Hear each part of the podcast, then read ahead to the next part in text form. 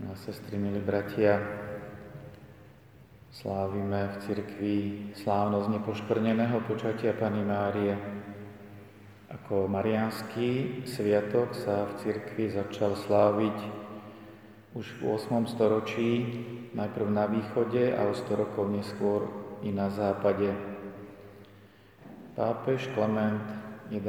v roku 1708 nariadil, že bude záväzným pre celú církev.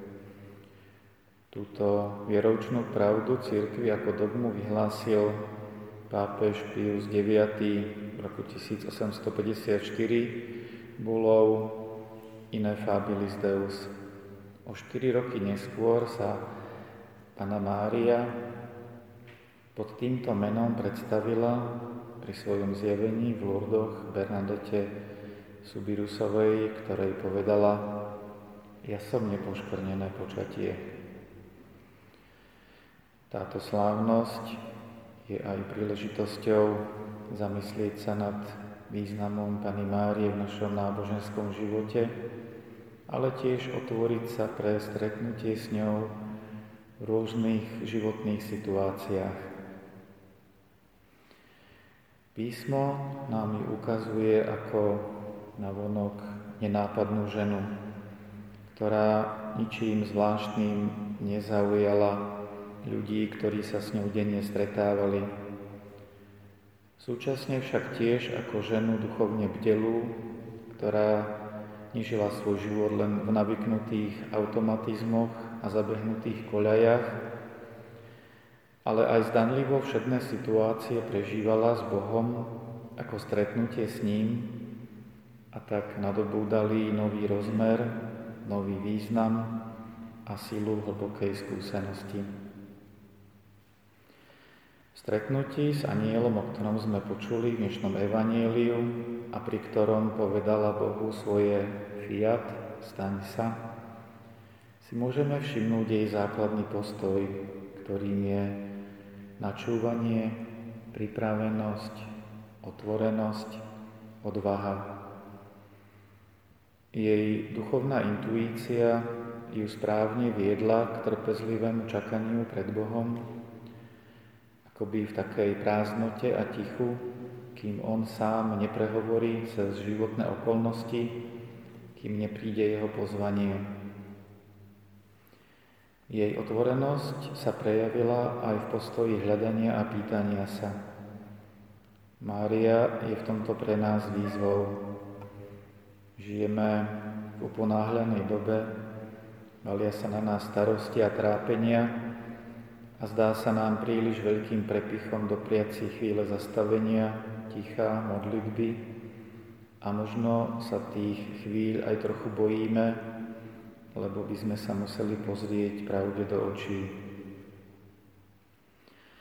A Mária nám ukazuje, že postoj načúvania nie je prepichom, ale naopak veľkou múdrosťou, Vďaka tomuto postoju Mária srdcom videla, čo je dôležité, vďaka tomu vôbec mohla rozpoznať volania tichého Božieho hlasu, nájsť odvahu, nasledovať to neuveriteľné pozvanie a nehnať sa bez hlavo za vlastnými predstavami, ktoré zvyknú len zväčšovať našu vnútornú prázdnotu. Okrem takejto všeobecnej úvahy chcem pripomenúť jednu drobnosť zo staršej knihy rozhovorov s našim spolubratom a teraz kardinálom a pražským arcibiskupom Dominikom Dukom, ktorá tak ako si spája ten duchovný rozmer s našim každodenným ľudským knihe ešte z čias, keď bol biskupom Hradci Králové, na začiatku v odpovediach spomína na svojich rodičov. Keď o nich hovorí, používa pekné české slova maminka a tatínek, ktoré do celého rozprávania hneď vnášajú zvláštnu jemnosť a intimnosť. O svojej mamke, ktorá bola pevnou oporou rodiny, najmä v čase, keď bol na fronte a vo vezení, a na ňu padla celá ťarcha zabezpečenia rodiny, spomína, že bola, ako hovorí, jednoduchým dievčaťom zo Šumavy, ktoré život vyformoval na krásnu a zrelú ženu. A jedna vec ju hodne poznamenala, o tom hovorí takto. Maminka jej zomrela, keď bola úplne malá. Nikdy ju nepoznala, a ak po niečom v živote naozaj túžila, tak teda potom, aby svoju maminku niekedy uvidela, ako vyzerala, aká bola. To pre mňa bola ohromná škola života. Uvedomiť si, čo pre človeka v skutočnosti znamená matka. Maminka hovorievala, spoznám ju, keď sa spolu stretneme tam. A prstom ukazovala smerom hore. Táto výpoveď odkrýva niečo z toho, čo väčšinou v našich životoch zostáva skryté, čo si ani my sami príliš často neuvedomujeme, že v sebe nosíme túžbu a potrebu blízkeho človeka, matky, niekoho, kto nemusí byť stále pri nás. Stačí, ak vieme, že je to človek, ktorý na nás myslí s láskou.